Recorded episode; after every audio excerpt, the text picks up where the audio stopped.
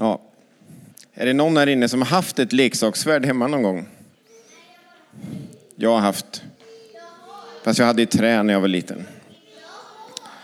Av alla de här grejerna, nu är inte hjälmen på en, men, men av alla grejerna som, som, som är här på, på gubben. Vad är det han heter, Emily? Det är oklart. Ja, Kurt. Av alla grejerna på Kurt och alla grejerna som Paulus räknar upp i det här bibelordet som vi utgår ifrån idag i Fesebrevet 6 så, så är ju svärdet faktiskt det enda de andra grejerna är ju som skydd och dojorna är för att komma i rörelse. Men svärdet är ju det som är som ett vapen kan man ju säga faktiskt.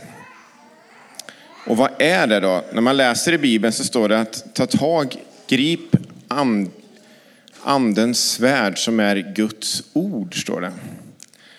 Så vapnet är den här gamla boken, Bibeln. Just min bibel är lite sliten, så den ser ut som en gammal bok faktiskt också. Men, men Bibeln, det är det som är svärdet.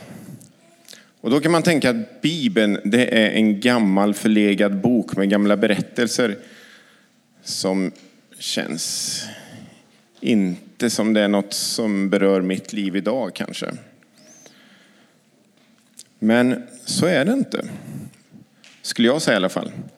Utan Bibeln, det är en bok som faktiskt berättar sanningen om Gud, sanningen om tillvaron och sanningen om mig själv.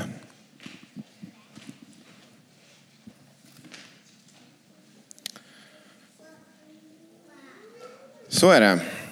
När Jesus döptes av Johannes i Jordan så, så var han ny på jobbet kan man säga, sen som världens frälsare. Han, han fördes ut i öknen i 40 dagar och frestades i tre gånger och varje gång han frestades så, så svarade han med ett bibelord, ett citat från Gamla Testamentet. Och så kan vi använda det här svärdet, Guds ord, Bibeln. Om du till exempel känner eller tänker att mitt liv, det har ingen mening. Mitt liv har ingen mening. Då, då kan man använda svärdet och så kan man läsa till exempel från Saltaren 139 och vers 16. Där det står så här. Att Gud såg mig innan jag föddes. I din bok var de redan skrivna, de dagar som hade formats innan någon av dem hade grytt. Så då kan man tänka, ja men då hade ju Gud en tanke med mitt liv redan innan jag föddes. Då är inte mitt liv meningslöst. Eller så kanske man tänker att om man nu tror på Gud så kanske man tänker, ja men Gud, Gud kommer aldrig kunna använda mig till någonting. Då kan man till exempel läsa i Markus 1 och 17 där det står så här när Jesus sa till sina första efterföljare som var fiskare. Kom och följ mig så ska jag göra er till människofiskare. Och så säger Jesus till oss idag också.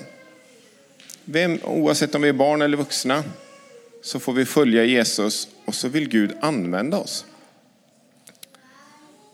Eller om du tänker att det finns, det finns inget hopp för framtiden. Det är så mycket trista nyheter på Lilla Aktuellt. Eller på Stora Aktuellt. Det, är så, det händer så mycket som är så ledsamt. Det känns som det inte finns något hopp för framtiden. Då kan man till exempel läsa Jeremia 29.11 när Gud säger, jag vet vilka avsikter jag har med er, säger Herren. Välgång, inte olycka. Jag ska ge er en framtid och ett hopp. Jag ska ge er en framtid och ett hopp. Det finns hopp för framtiden. Oavsett hur tråkiga nyheterna är så finns det hopp. Och sen så står det i ett ställe i Kolosserbrevet i Bibeln också så här. Låt Kristi ord bo i era hjärtan. Eller bo i er i hela sin rikedom och med all sin vishet. Hur ska man göra om Bibeln ska bo i en? Är det någon som har något tips? Om man har en bibel så här och så ska den bo i dig. Hur gör man då? Om man fräser? Man läser, ja. Man läser Bibeln. Superbra tips. Då, då kan Bibeln bo i en. Om man läser. Det hjälper inte att bara stoppa in den innanför tröjan eller så här liksom.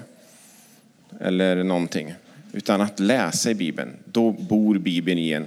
Då har man koll på vad som står i Bibeln. Och då kan man använda det också när det kommer sådana tankar i huvudet som säger att ditt liv har ingen mening. Eller det finns, ingen, det finns inget hopp för framtiden. Eller Gud kan inte använda mig.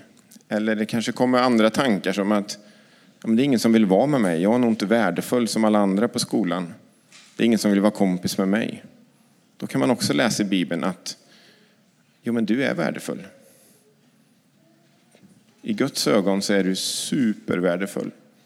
Men då, då måste man ju läsa i Bibeln. Så testa det i sommar. Det, det, är ett tips till mig själv, men det är också ett tips till dig, oavsett om du är barn eller vuxen. Testa. Kolla om du har en bibel, eller ladda ner en bibelapp på telefonen. Om du har så stor så att du får ha telefon. Annars kan det vara ett, ett argument kanske om du vill eh, tjata på en mamma eller pappa att du vill ha en telefon. Ja, men jag vill läsa Bibeln på telefonen kan du säga. Ja, de kanske inte går på det, de tror att du bara vill spela på den. Men, men ladda ner en bibelapp eller läs en bibel i sommar. Ät Guds ord. Låt Guds ord få liksom bo i dig. Då kan du använda det här svärdet.